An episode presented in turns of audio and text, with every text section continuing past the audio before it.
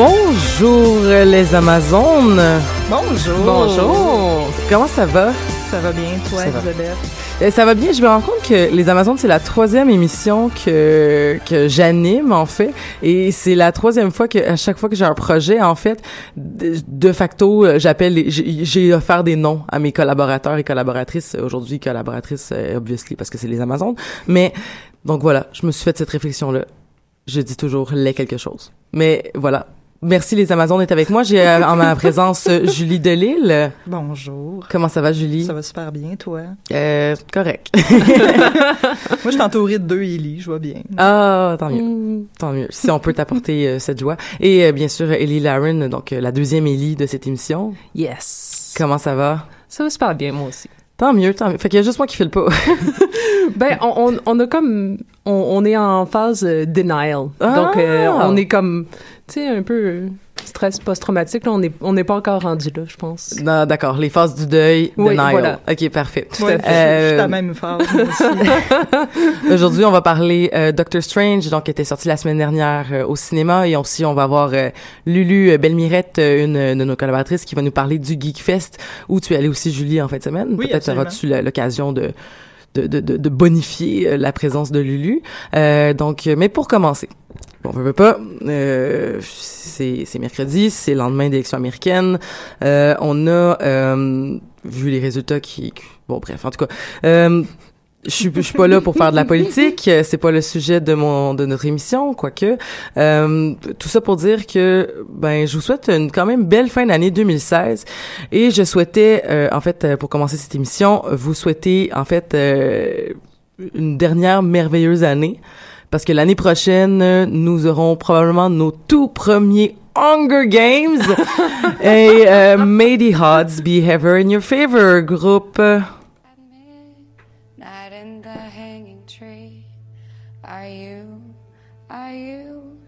Come into the tree where dead man called out for his love to flee. Strange things did happen here, no stranger would it be if we met at midnight in the hanging tree.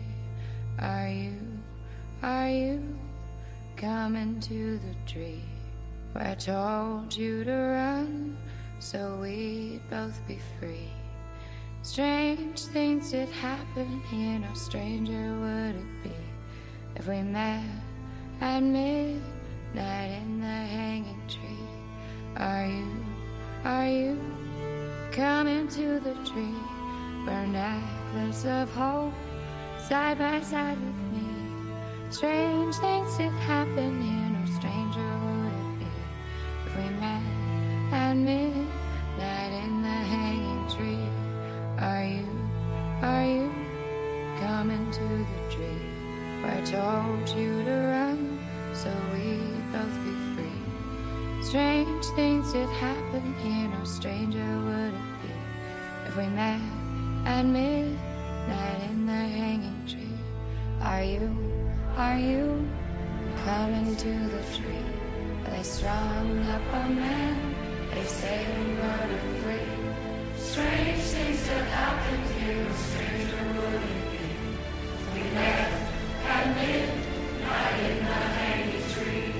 Are you coming to the tree? Death and call, not for his love to feel. Strange things that happened here, no stranger would it be. Ah, ces fameux Hunger Games! Donc, on n'aura peut-être pas président Snow, mais le président Trump les gérera du mieux qu'il le peut. Cette star de télé-réalité est tout bien désignée pour le faire. Mais arrêtons de parler de ces mauvaises nouvelles. Et Lulu!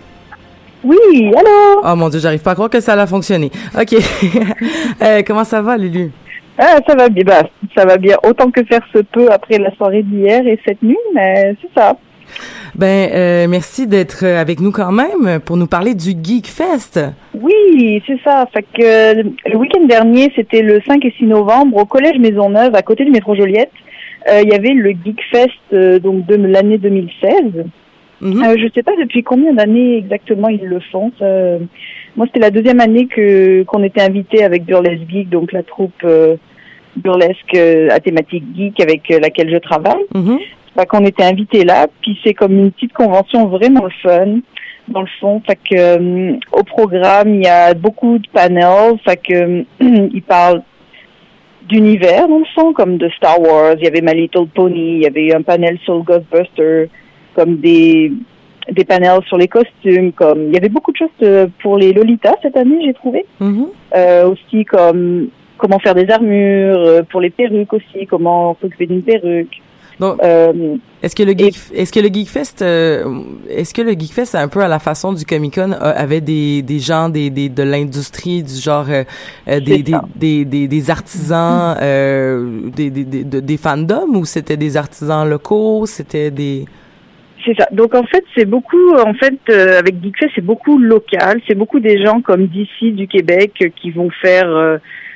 toutes sortes de choses, comme c'est ça, comme des costumes, donc des cosplayers, des gens, beaucoup de YouTubers qui vont parler comme de jeux vidéo sur des pas juste du jeu vidéo, mais sur des chaînes YouTube, ou vraiment des gens qui font des jeux, des gens comme nous, nous on fait du burlesque, c'est un petit peu plus particulier, mais comme vraiment des gens qui font des choses pour les geeks et qui sont geeks eux-mêmes. Et donc on a aussi des petites vedettes, mais c'est pas des vedettes comme on voit au Comic-Con évidemment, parce que c'est une plus petite convention. Cette année, ils ont invité Michel Baudet, qui est le créateur de Tête à claque. Ah. Il y avait beaucoup, je trouvais, de YouTube channel, dans le fond, des gens qui font comme des jeux vidéo sur YouTube, comme Tester Alpha. On a aussi vu Luduc, qui a une chaîne, qui a une chaîne.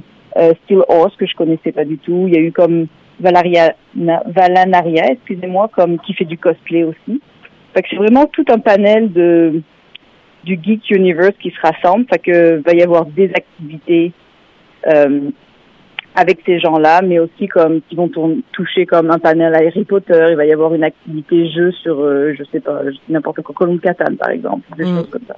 Fait que c'est vraiment un mini Comic-Con, mais c'est vraiment le fun avec des gens d'ici.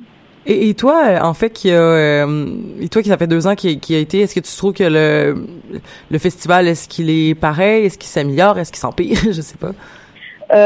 Moi l'année dernière, j'ai eu quand même une bonne parce que moi je suis invitée, fait que je viens, c'est quand même assez facile, on nous donne comme un show, fait qu'on vient puis on est content, on aime vraiment, pour nous la salle est idéale, il y a des belles loges. C'est vraiment comme super bon. Cette année, j'ai trouvé qu'ils étaient vraiment plus à leur affaire sur la sécurité. Puis, comme par exemple, notre show à nous était 18 ans et plus, comme c'est du burlesque. Fait qu'ils ont carté les gens à l'entrée, par exemple. Fait que l'année dernière, ça s'était pas passé. Je pense qu'ils ont été aussi beaucoup plus attentifs. Si on avait les badges quand on se promenait dans les salles. Tout ça pour les armes aussi, je pense qu'ils ont été un peu plus pointilleux. Fait qu'ils ont été un petit peu plus resserrés cette année. Donc ça se professionnalise là quand même là, pour un petit festival, est-ce que ça a des chances de pouvoir grandir justement. Est-ce que c'était à quel endroit, excuse-moi, peux-tu me rappeler? C'était au Collège Maisonneuve. D'accord. Donc c'est une grosse c'est un bel établissement quand même. D'ailleurs, il y avait tout un panel, pas un panel, mais tout un temps podcast. Fait que pendant les 2 jours non-stop, toute la journée, il y avait des podcasts du Québec qui venaient. Et ils étaient dans le jardin intérieur, fait que c'est vraiment une super belle salle. C'est comme une verrerie avec plein d'arbres partout. On se croirait à l'extérieur, mais on est à l'intérieur. C'est un peu comme un mini biodôme, genre, dans le fond. Et les podcasts se tenaient ici, c'était vraiment le fun.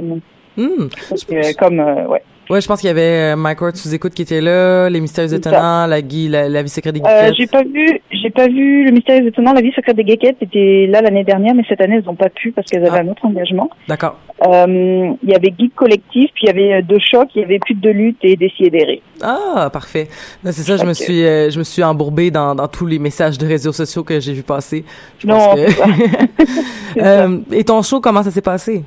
Oh, ça a super bien été, mais c'est toujours un petit peu particulier quand on va faire un spectacle comme dans une convention comme ça, parce que c'est plus un spectacle de découverte. Alors les gens ne savent pas vraiment ce à quoi s'attendre. Ils savent que ça va être du burlesque, mais il y en a beaucoup qui n'ont pas vu le spectacle. En général, il y a comme 3/4 des gens qui n'ont jamais vu de show burlesque. Donc vous devez faire une initiation à quelque part. Vous devez les initier. C'est ça. C'est un peu plus comme la salle. Les gens sont un peu plus comme moins bruyants que dans un show comme ordinaire, parce que ils savent pas trop à quoi s'attendre, qu'est-ce qu'ils ont le droit de faire ou de pas de faire, est-ce qu'ils peuvent crier, Fait que c'est un peu plus calme, mais c'est vraiment le fun. Les gens, en général, apprécient beaucoup. Après le show, ils viennent nous voir, ils nous disent « Ah, c'est vraiment cool » et tout. Comme là, le show était le samedi, fait qu'il y a beaucoup de gens qui sont passés le dimanche à notre table pour nous féliciter et puis nous dire qu'ils avaient aimé ça. Fait que c'était le fun. Donc. Nice! Puis je pense que tu avais un stand aussi que tu vendais de la merch à l'effigie de la geekerie. Ben c'est ça, en fait, comme on était invités, on avait une table d'invités, fait que j'ai mis tout mon merch, comme j'ai des accessoires à cheveux, j'ai comme mes pasties, tout ça, fait que c'était comme sur ma table. Donc un peu comme présenté Burlesque Geek. Mais comme on peut au Comic-Con aussi ou comme n'importe quel salon qu'on peut voir, il y a un aspect commercial, c'est-à-dire que les gens viennent démontrer leur talent d'artisan pour que les gens puissent les acheter. Donc les gens ils viennent avec leurs sous en espérant acheter beaucoup de choses, j'imagine. C'est ça, j'espère. Ben, c'est beaucoup plus jeune, je trouve, qu'au Comic-Con, par exemple. Okay. Le public est plus jeune. Mais c'est ça. Donc, il y a le côté panel, il y a comme des jeux. Donc, il y a des salles juste du jeu pour les gens qui veulent faire des jeux de rôle. Tout ça. Nos voisins, c'était la compagnie qui fait Courant Fractal, qui est comme c'est comme un Donjon et Dragon, donc un jeu dans ce genre-là. Mm-hmm. Du Québec, fait au Québec. Oh. Il y a comme des salles de visionnement, dans le fond. Donc là, il y avait des dessins animés comme Cowboy Bebop, Justin League, vraiment comme Firefly, Batman 66, il y avait vraiment des visionnements, une salle juste de visionnement, évidemment la salle marchande. Et puis il y avait des spectacles, il n'y avait pas juste nous, en fait, il y avait aussi des musiciens, il y avait Tortuga, qui je connaissais pas du tout, ils font du rock metal, mais c'est des covers de musique de jeux vidéo. Ah. Et il y avait Capitaine Moustache, donc eux, ils sont vraiment costumés et tout, ils sont vraiment cool. Capitaine Moustache que j'avais eu en entrevue dans une autre émission de Choc dans les airs qui passe le lundi. Donc oui, j'avais reçu le chanteur pour parler du projet, qui ont pas encore de disque, mais qui ont bien sûr des bandes dessinées qui s'en viennent à leur effigie. Oui, c'est ça. C'est ça, ils avaient une bande dessinée parce qu'ils étaient notre voisin de table, en fait. Mm-hmm. Donc ils avaient une bande dessinée, je suis allée voir un petit peu leur spectacle et tout. Donc en fait, ils jouent de la musique, puis en arrière d'eux, il y a un écran où on peut regarder comme des vidéos, des extraits de jeux vidéo, ou alors ils montrent eux-mêmes des petites vidéos. Il y a des petits sketchs dans leur spectacle aussi. Fait que c'était vraiment le fun. Parce que le principe, c'était que quand tu achètes une bande dessinée, tu achètes une chanson, en fait. Tu peux avoir un download, en fait, un lien vers le download pour pouvoir acheter leur chanson, pour avoir écouté leur chanson. C'était comme un disque EP, single, ajouté à leurs aventures fictives dans la bande dessinée. Donc, c'est bon. Bah, bref, Capitaine Moustache, je vous ai name dropped. Félicitations pour votre œuvre. Merci beaucoup, Lulu, de nous avoir parlé du GeekFest. Hâte de te revoir en studio, en chair et en os. Et là-dessus, on s'en va parler de Doctor Strange, donc on va aller écouter un extrait de la bande-annonce. First in seeing the reality of the lives of the mad, cracked people in this menagerie. I think he was gladly accepting my profession as a man.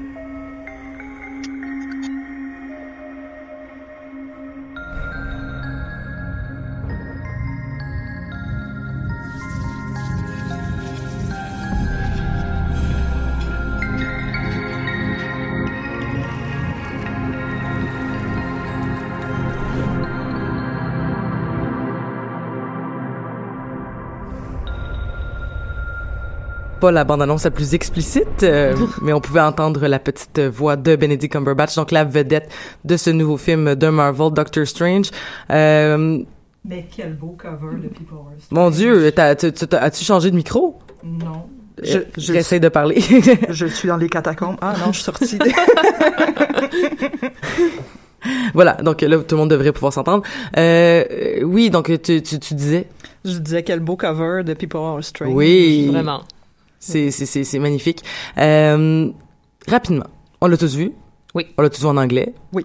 L'avez-vous vu en 3D IMAX? Oui. Toi, 3D IMAX? J'ai vu le teaser en 3D IMAX. J'ai vu le film en 3D seulement. Okay. J'ai regretté. Je veux y retourner en IMAX 3D. Ben, je l'ai vu en IMAX 3D aussi. C'est sûr que c'est un film qui valait la peine d'être vu, entre autres pour les effets visuels, je crois. J'ai remarqué, parenthèse personnelle encore sur ma vie, j'ai maintenant des lunettes de hipster. Et les lunettes de hipster et les lunettes de 3D, c'est pas des amis. Donc la prochaine fois, je pense que je vais mettre des barres de contact si je vais voir un film en 3D. Rapidement, qu'est-ce que vous avez pensé de ce film-là? Julie, peut-être pour commencer? Ben moi j'ai capoté même déjà juste avec le teaser de 15 minutes que j'avais été voir à l'avance, qui qu'on voyait juste dans le fond, on avait un petit extrait avec Cumberbatch qui expliquait que le film avait été filmé pour être en IMAX 3D et tout, puis déjà juste là ma tête a implosé, puis j'étais sortie de là en disant comme wow, c'est comme Inception mais x10, puis la dame qui le présentait, elle me disait « Ah, ben c'est drôle, la personne avant toi, elle a dit que c'était la matrice x100. » Je suis comme « OK, on est dans le même Oui, il y a quelque chose qui se relie là-dedans, mais j'ai effectivement pensé à Inception. On peut pas ne pas y penser quand on voit justement les scènes de mouvance de la réalité, en fait, qui est les mêmes scènes que l'architecte doit produire quand il produit des rêves dans Inception. Donc oui, ça c'est pas la même... c'est pas le même lore, c'est pas la même action, mais oui, visuellement, ça se ressemblait beaucoup. Et c'était même fois 10 000. Ben, c'est ça. Pour moi, en fait, je voyais vraiment MC et Cher partout là-dedans, là. Toutes les reconstructions, les points de fuite changeants. Ça m'a rappelé un peu comme Labyrinthe, dans le fond, la scène avec les escaliers à l'envers, qui est justement basée sur une gravure de Escher, mais à la grandeur d'une ville au lieu d'être seulement une pièce, là. Mm-hmm. Puis donc est-ce qu'on peut dire qu'on s'entend tous que visuellement c'est ça vaut la peine d'être vu, mais quoi que vous êtes toutes les deux des photographes, vous êtes toutes les deux des gens qui travaillaient dans le visuel, est-ce que vous avez des choses particulières à ajouter sur la question du visuel? Je suis tout à fait en amour et charmée. Ouais. Non, ça vaut la peine d'être vu pour les effets spéciaux, oui. Inclusivement ou... Sans un mais. Je suis pas... non, j'ai aimé les effets spéciaux. J'ai aimé les effets spéciaux. J'ai aimé le sens d'humour. Ça aussi, c'était très drôle, ça. Je m'y attendais pas. Mm-hmm. Pour être juste, j'avais pas des très grandes attentes face à ce film-là. Mm-hmm. Je connaissais pas le fandom avant. Puis je suis pas une fan de Benedict Cumberbatch, donc moi non plus. Donc genre j'avais de la misère, peut-être un petit peu à cause de Benedict. En fait, t'avais de la misère à cause de Benedict? Ouais. Est-ce que c'est un acteur en général qui je cherche le bon mot, peut-être en français, mais là, j'ai juste comme... j'ai même pas le mot en anglais. Mais c'était une dure soirée hier. Tu peux le dire en espagnol. Ah oui, je devrais essayer. Est-ce qu'il te turn off? C'est ça que je voulais dire, en fait. Mais je reconnais que c'est un bon acteur. Je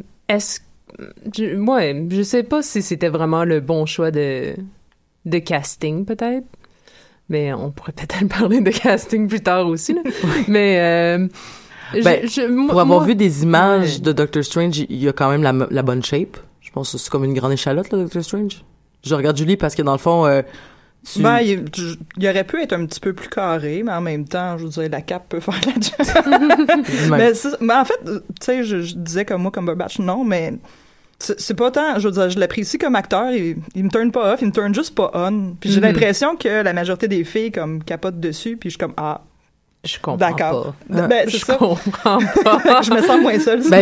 Non, mais je suis celle qui se sent seule. Moi, j'adore Benedict Cumberbatch, mais en fait, j'adore Benedict à cause de Sherlock, parce que je suis une grande fan de Sherlock. J'ai très hâte que la saison 4 sorte, mais qui sera probablement la dernière, by the way. Mais... Puis c'est le temps, là, parce que tabarouette que ça devient n'importe quoi cette série-là. Mais tu sais, j'ai quand même une affection pour les premiers balbutiements qu'elle avait, puis qu'est-ce qu'elle nous apportait. J'avais découvert cet acteur-là comme ça, mais je veux dire, après, mon problème avec Benedict Cumberbatch, bien que je l'adore, bien que je trouve que je trouve que c'est un grand acteur, mais j'ai l'impression qu'on l'a vraiment comme, et encore là, je vais utiliser des mots en anglais, je m'excuse. Il a été typecasté. Et il fait toujours à peu près les mêmes choses. Il est typecasté comme étant le nerd, comme étant l'intello un peu comme mal adapté, là, je sais pas comment le dire. Avant qu'on continue, il faut vraiment que je prenne le temps de dire quelque chose parce que j'avais oublié de le dire. Ouais, j'allais t'en parler après. Parce que parce que j'ai envie de commencer à nommer des choses du film. Cette émission n'est pas libre, n'est pas spoiler free. n'est pas libre de divulgateur. Donc, si vous continuez à écouter le podcast à partir de maintenant, c'était vos risques et périls, parce qu'on va nommer des événements, puis moi, c'est sûr que je vais parler de la finale, puis de comment ça a fini, puis comment il bat les méchants. Donc, si ça vous tente pas de le savoir, si ça vous tente d'être surpris, arrêtez votre écoute et on se retrouve en podcast dans quelques jours. Sinon aussi, vu qu'on l'a vu en anglais, on connaît pas nécessairement la traduction qu'ils ont décidé de prendre. Fait que j'ai l'impression qu'ils sont restés avec Doctor Strange et qu'ils ont pas été old school avec Docteur Étrange. Non, c'est sûr qu'on a regardé Doctor Strange. Ah, c'est encore drôle, hein, des fois. Mais surtout que Strange étant un nom de famille. Moi, en fait, justement, parlant de français, anglais, moi, ce qui me fascine et j'ai de la difficulté à comprendre, c'est pourquoi que les anglophones disent Steven quand c'est Stephen, puis c'est comme quelque chose de récurrent. C'est Stephen Strange, son nom, puis à chaque fois que je l'entends, c'est comme Steven, je suis comme « Ah oui, c'est vrai, les Américains disent Steven au lieu de Stephen », puis j'imagine c'est comme une affaire comme William, puis Bill, puis...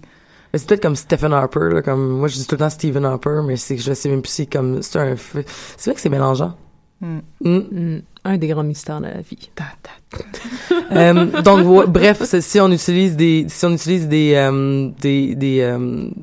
on traduit, donc ça sera librement. Oui. Donc ça se peut que ce soit pas la même chose que vous ayez entendu au cinéma. Ça se peut qu'on invente des mots aussi. Mais revenons au typecasting de nerds. Mais c'est en fait Doctor Strange, d'après moi, est très calqué sur, ben pas complètement, mais ok. Moi, j'ai une théorie, là, que... Vas-y, avec ta théorie, on t'écoute.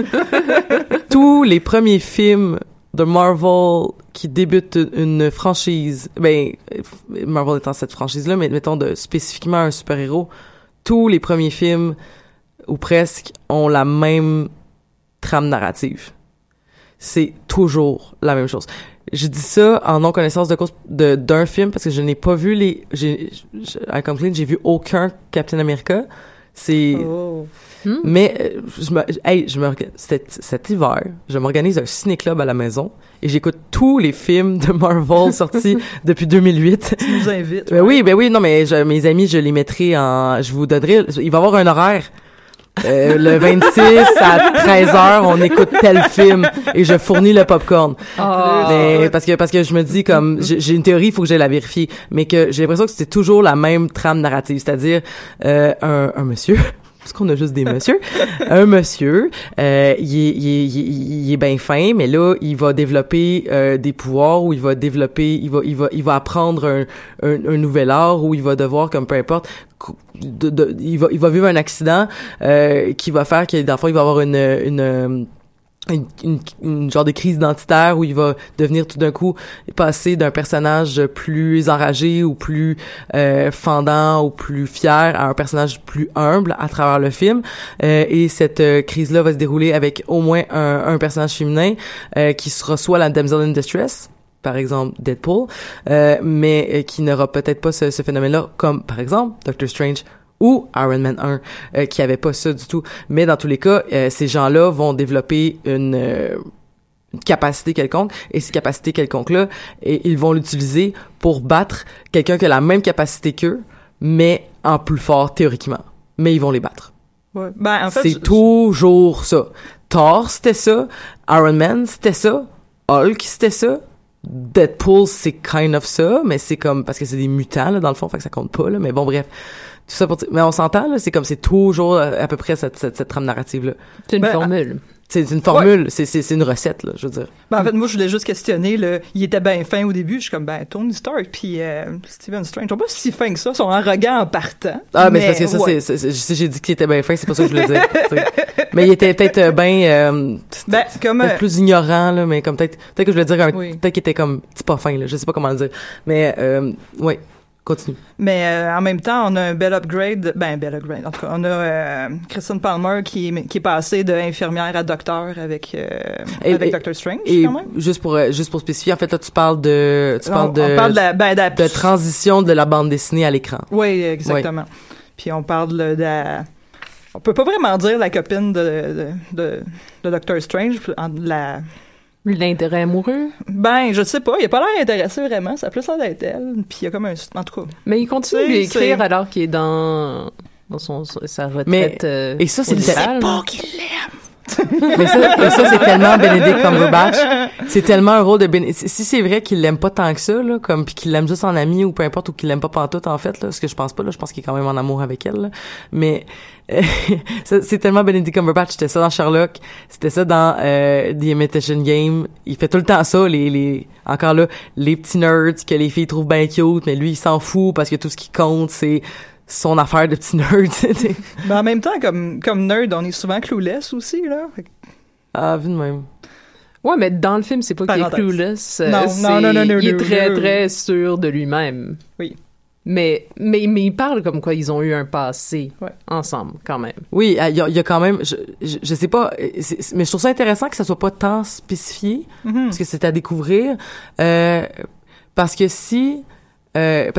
faut quand même pas oublier que derrière la montre que Doctor Strange tient absolument à garder, on voit qu'en arrière il est écrit quelque chose du genre souviens-toi que je t'aimerai toujours, que je t'aime, Christine Palmer.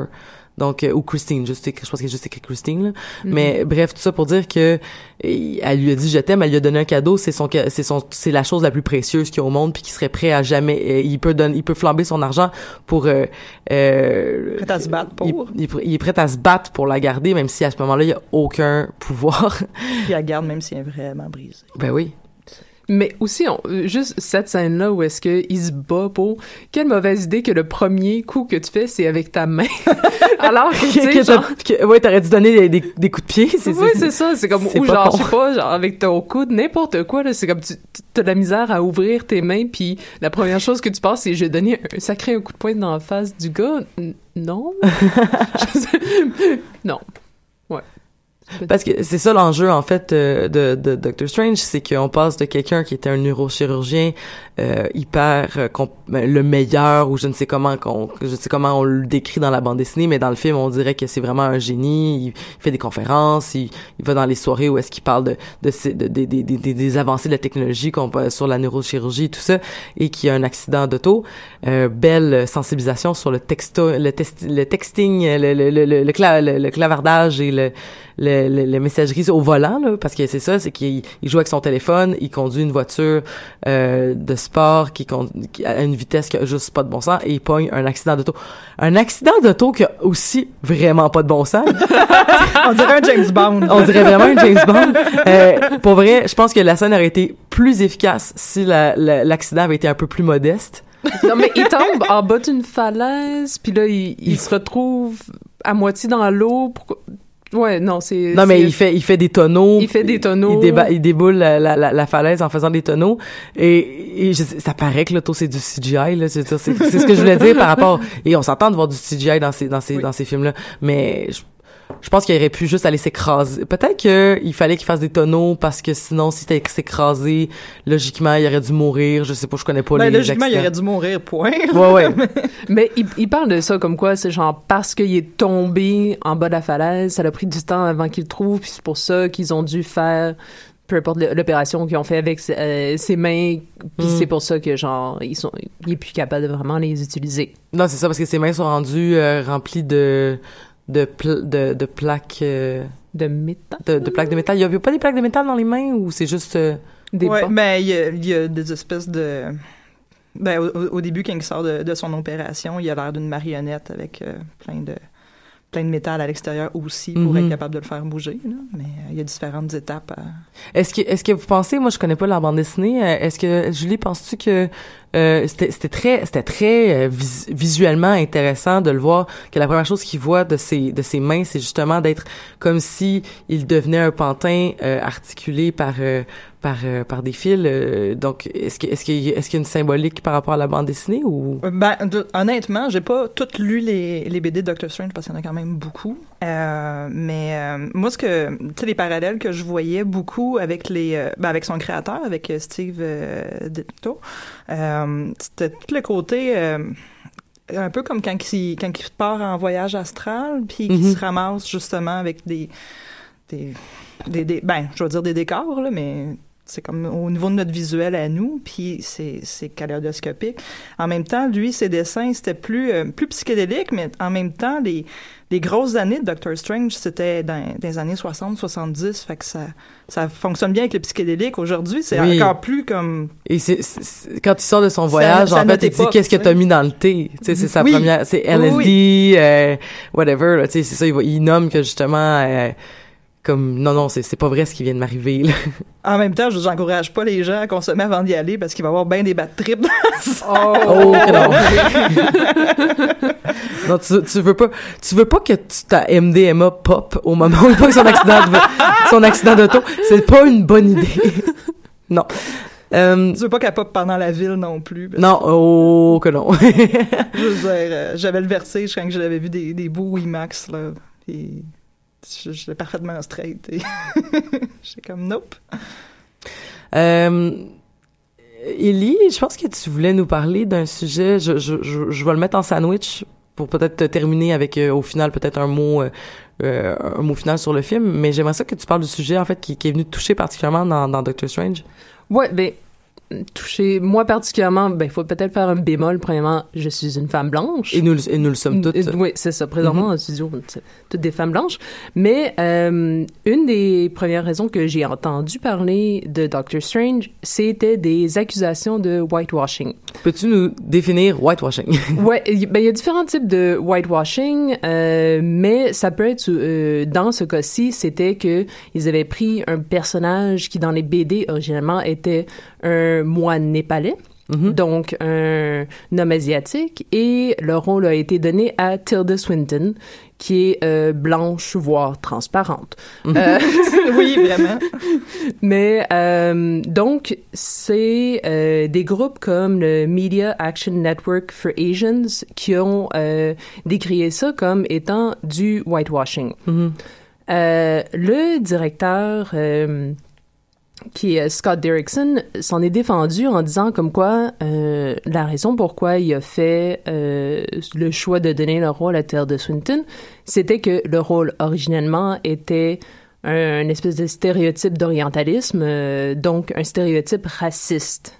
Mais quand tu dis stéréotype orientaliste, c'est dans le fond, c'est ça, c'est le fantasme américain du moine népalais qui tu sais, comme c'était une vision un peu erronée de la réalité, donc il disait on veut pas propager cette image-là qui est comme, bon, elle est créée dans les années 70, œuvre qui est de son époque, peu importe, là, mais que maintenant, en 2016, ça passe pas d'être aussi cliché.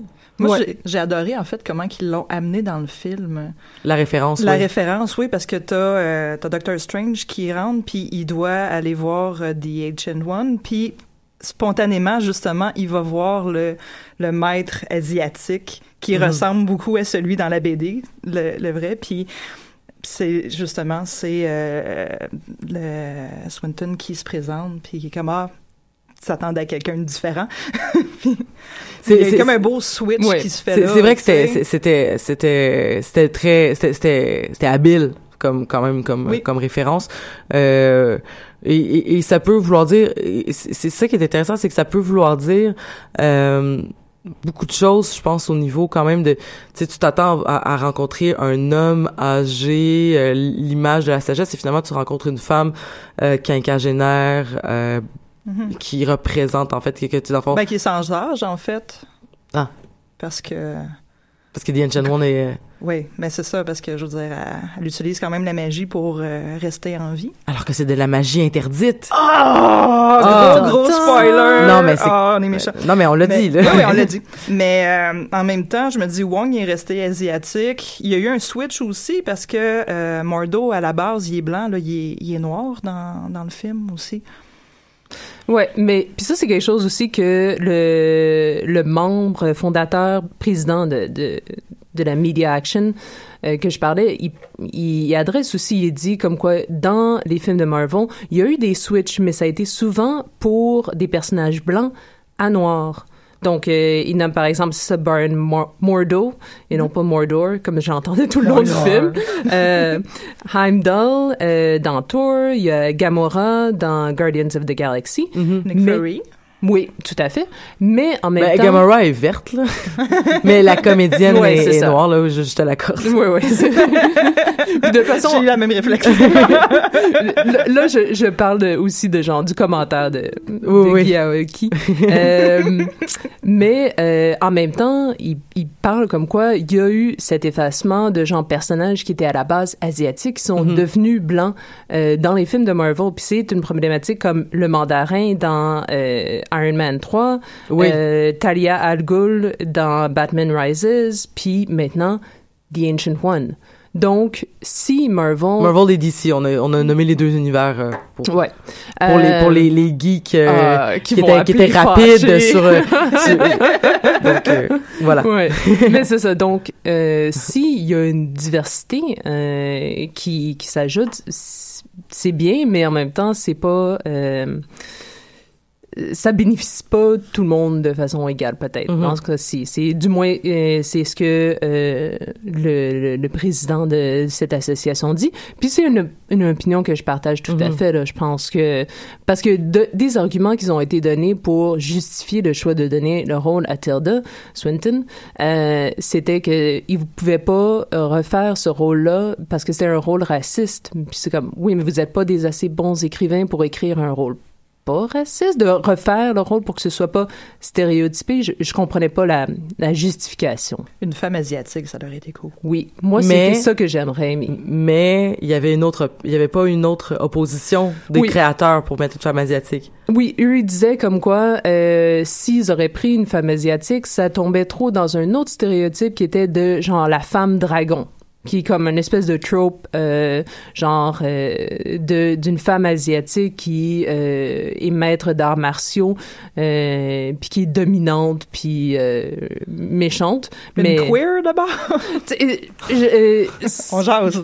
Ouais, mais en même temps je vois pas un personnage qui est assumé non sexué, tu veux dire? Ouais, ben en même temps je veux dire Diane Chandon n'est pas très sexuée. Elle est assez asexuée là comme androgyne si je peux dire. Ouais. Du moins.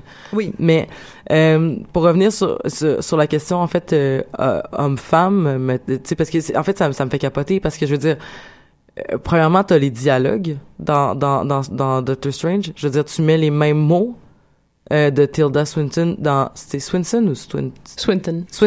Merci.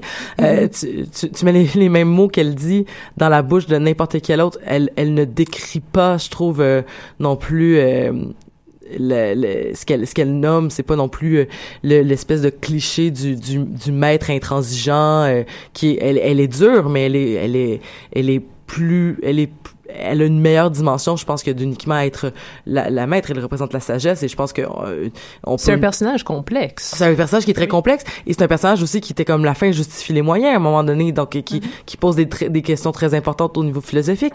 Donc t'as ça, mais t'as aussi le fait que t'as le dialogue, mais t'as aussi la comédienne qui aurait pu la jouer. Je veux dire, tu sais, t'aurais pu si l'enjeu c'était pas d'avoir, parce que tu disais que la femme dragon était un cliché un peu de femme dominante. Ouais, ben ça c'était l'excuse du directeur de dire comme quoi c'est ça, il amenait cette idée de que ça aurait trop tombé dans le stéréotype d'une femme dragon dominante. Ben tu c'est le rôle des créateurs, je pense, de diriger leurs acteurs et actrices pour qu'ils représentent l'image qu'ils souhaitent. Tu sais, donc prends n'importe quel comme scénariste aussi. T'es juste pas obligé, tu sais, au pire si Lucy Liu ça marche pas, prends pas Lucy Liu, je veux dire il y en a d'autres des comédiennes asiatiques à un moment donné là. Non mais en tout cas bref. Mais t'avais une série d'exemples, je pense aussi. C'est parce que c'est peut-être pas la première fois qu'on voit ça. Je pense que moi personnellement du côté geek, on peut parler de Avatar, The Last Airbender. Donc, il avait été dirigé par M. Night Shyamalan, que je sais est d'origine indienne avant que genre, tout le monde se fâche. Tu peux pas parler de whitewashing parce que le directeur, il était pas blanc, c'est comme, oui, tu peux.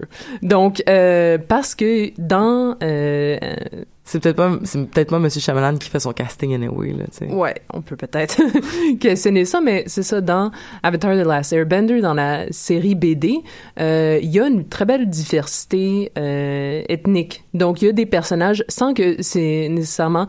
parce qu'ils appartiennent à des nations qui ne représentent pas les nôtres, donc c'est selon les éléments de eau, feu, air... et roche. Terre. C'est correct. On fait de la traduction libre.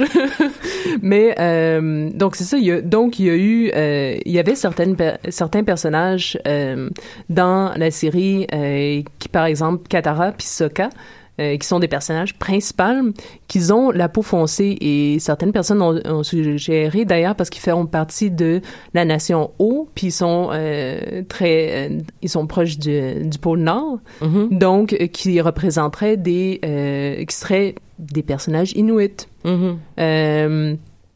Puis ils ont été joués dans le film de M. Night Shyamalan par des personnages blancs. Mm-hmm. Pas des personnages blancs, mais bien des acteurs blancs. Donc, tout ça, cette diversité-là a été perdue. Et du côté des méchants, qui étaient dans la série La Nation Feu, qui étaient dans la BD pas mal tous des personnages à la peau blanche. Dans le film, ils sont joués majoritairement par des acteurs... d'origine indienne, d'origine arabe. On a quelques acteurs qui sont iraniens. On a un acteur qui est maori, d'origine maori. Mais toute une espèce de ce que l'Amérique moderne considère comme étant des méchants et non pas pour respecter l'œuvre originale, j'ai l'impression. Ouais, tu sais, on peut être content quand même parce que il y avait un des méchants qui est joué par Dave Patel, que j'aime beaucoup, comme acteur, qui est super. Tu sais, c'est le fun de voir ces acteurs-là. On peut peut-être questionner quand même du fait que, genre, les méchants ont été surtout joués par des personnes de couleur. Donc, ça, c'est genre de whitewashing. Moi, je trouve que ça fait sentinelle de l'heure, là. Tu sais, je suis pas à l'aise avec la...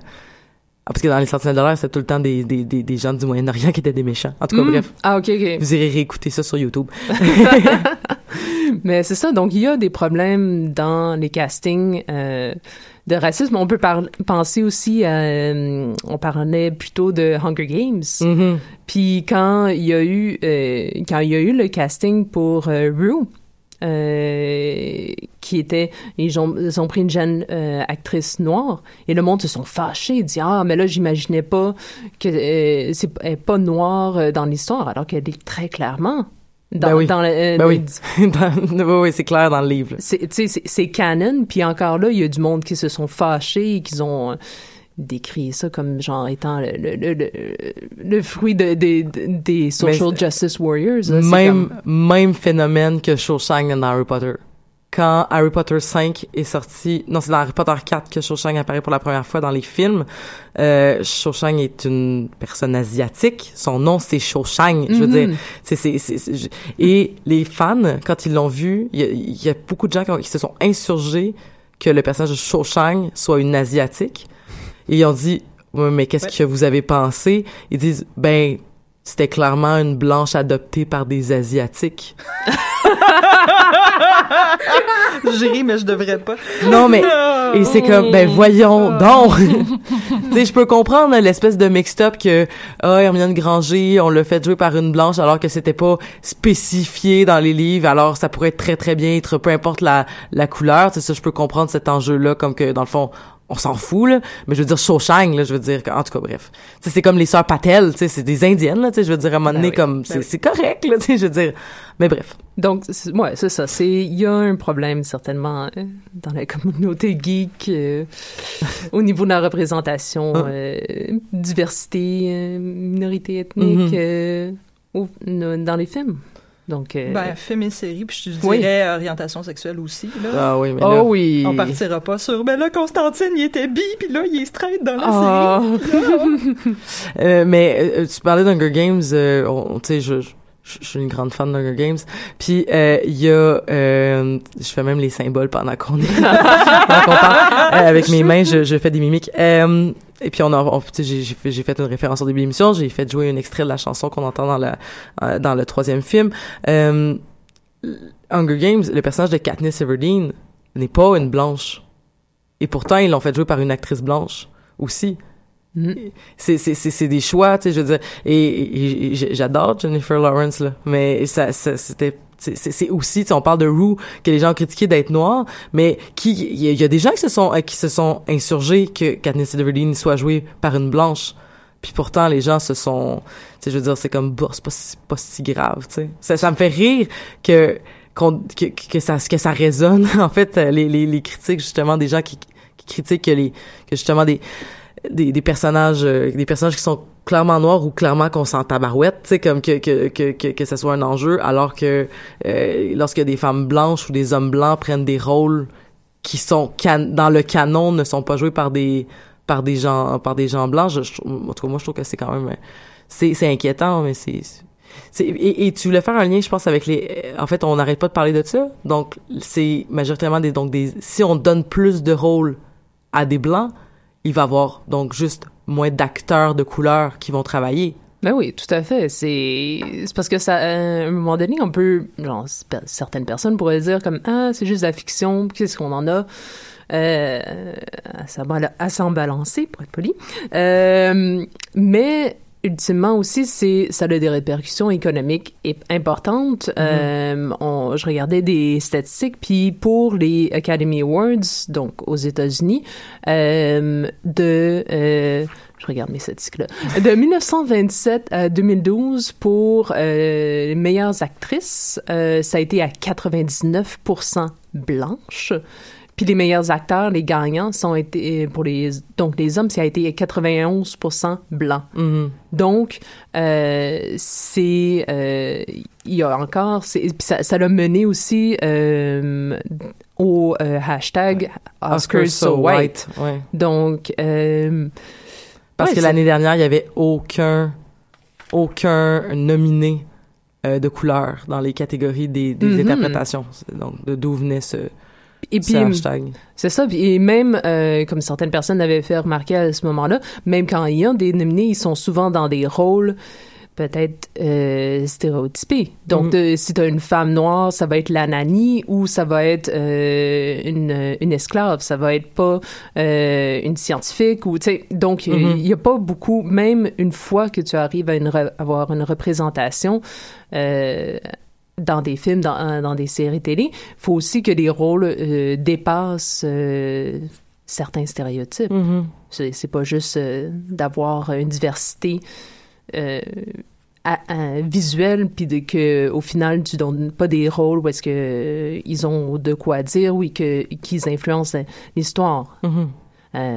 Mais je suis aussi tombée sur le journal en couleur qui est fait par des femmes montréalaises de minorité culturelle. Puis elle remarquait comme quoi c'était intéressant qu'aux Gémeaux, aussi, donc plus près ici au Québec, on a aussi ce problème-là, puis qu'on n'en parle pas du tout. Elle parle même de genre un certain omerta médiatique, où est-ce qu'elles avaient essayé de contacter des acteurs racisés pour pouvoir en parler et personne n'était intéressé à en parler. Non, il y a très peu de gens qui décident d'en parler. Il y a des gens qui le font et j'ai un blanc sur le nom d'acteur. Je crois que c'est Frédéric Pierre, son nom.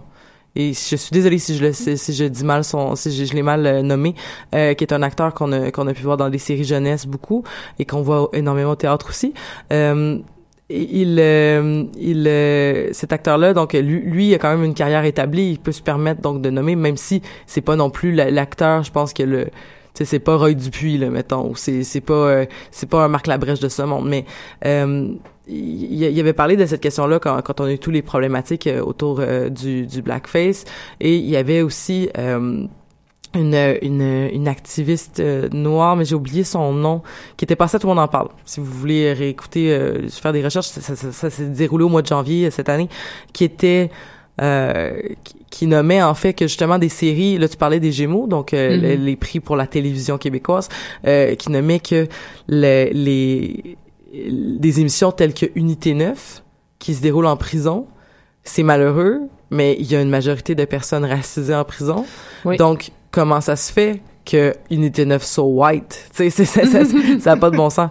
Merci beaucoup d'avoir relevé cette réflexion-là. Il y aurait tant de choses à continuer à dire, mais c'est important. Je pense qu'on en parle, puis merci, Ellie, de nous avoir sensibilisés à ça.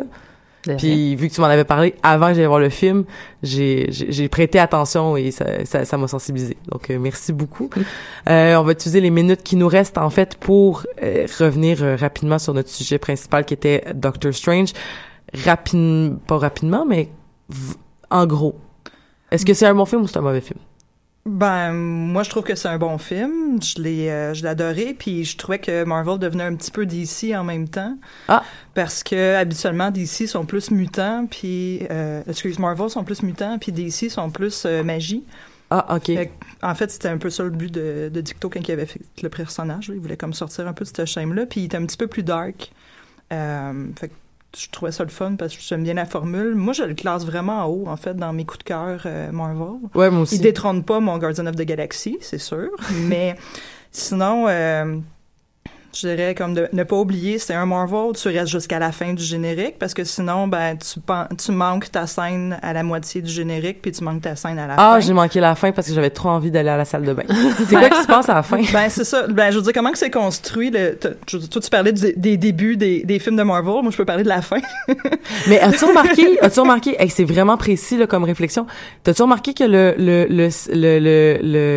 l'icône au générique de Marvel a changé? Oui. C'est la première fois qu'on voyait ce nouvel icône-là.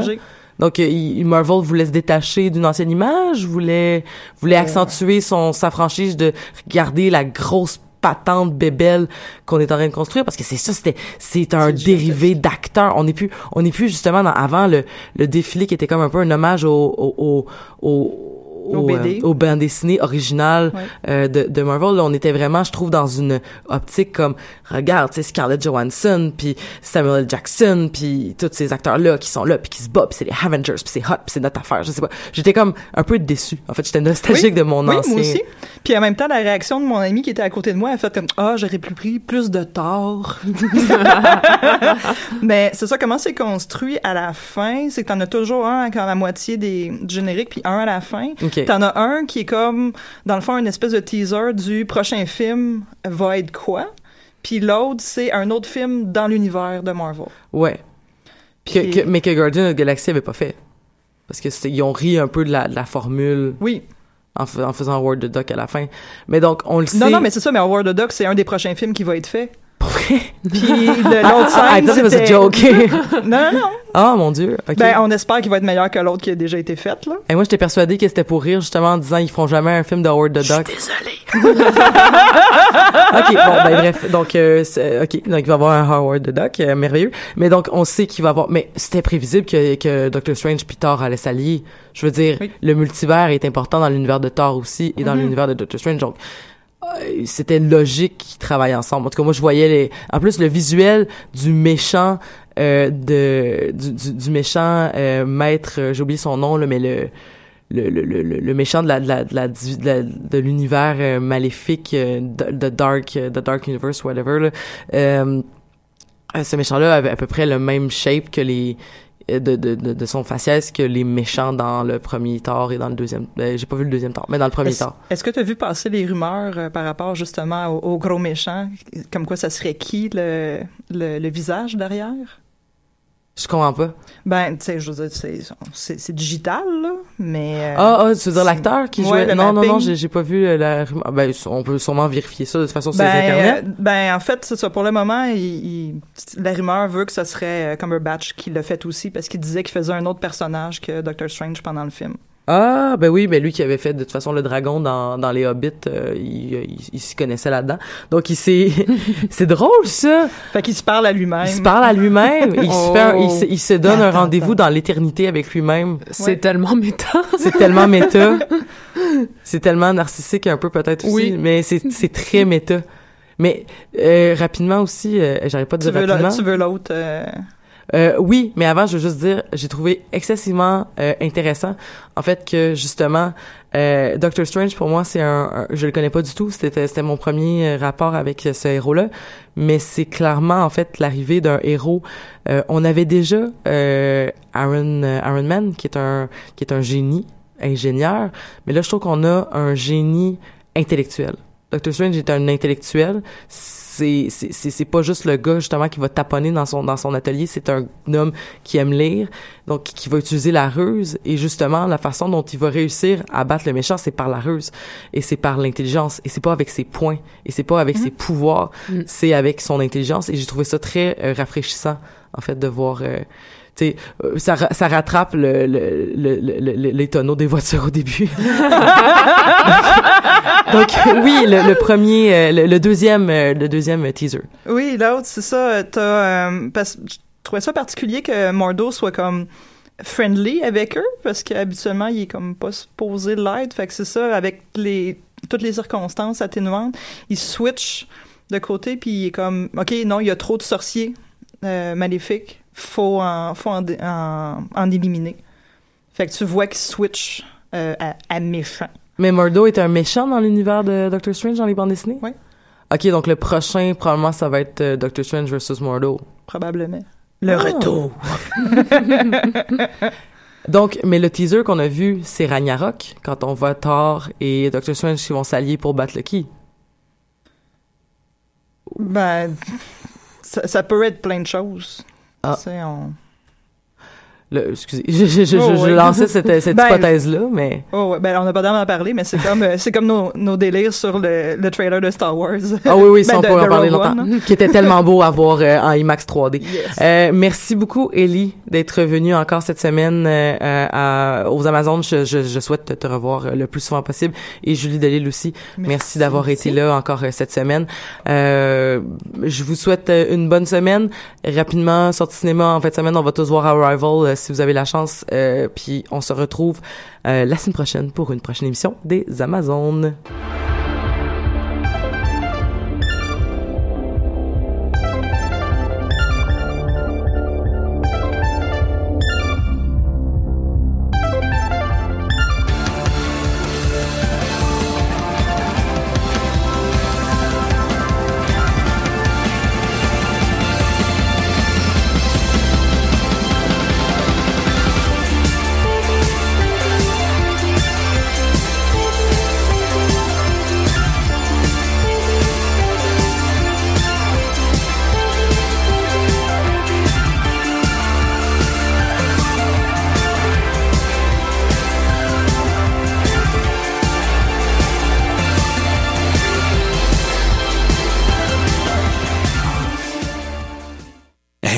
J'ai un plan pour voir et écouter des shows gratuitement toutes les semaines. Le Studio, c'est le podcast live de choc.ca. Toutes les semaines, retrouvez le meilleur de l'alternative musicale québécoise pour une session live et une entrevue. Vous pourrez suivre l'émission tous les mardis à 17h30 en vidéo directe sur le Facebook de choc.ca et en audio sur le site internet de la station. Et si vous avez manqué l'émission, pas de problème. Retrouvez le Studio sur nos plateformes podcast et en vidéo sur YouTube. Musique.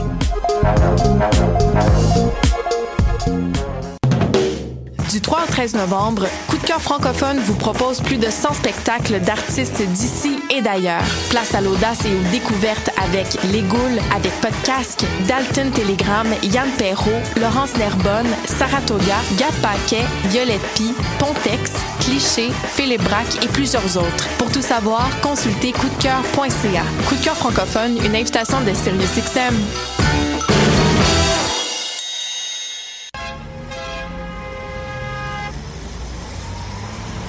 Danscussion à la radio, là où l'on parle de danse, de culture et d'art du mouvement. Avec les artistes, les travailleurs culturels, les spectateurs, les amoureux du spectacle. Tout le monde en parle. Tous les mardis de live sur choc.ca. Maudit que je m'endors. Je pense que j'ai besoin d'un café. Téléphone intelligent, dis-moi où est le Tim Hortons le plus proche. Fuck le Tim Hortons. Quoi? Va donc au Salonger, à la place au Salonger, le café est vraiment bon, tu vas l'apprécier, c'est pas juste un jus de boîte que tu bois en attendant qu'il soit l'heure de tomber dans le jean à cochon. Situé au niveau métro du pavillon Aquin, le Salon G, c'est la place pour te sustenter. Vous écoutez Choc pour sortir des ondes.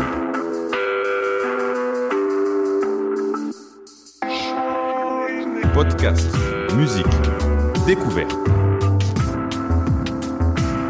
Sur choc.ca. La musique au rendez-vous. Vous écoutez Choc pour sortir des ondes.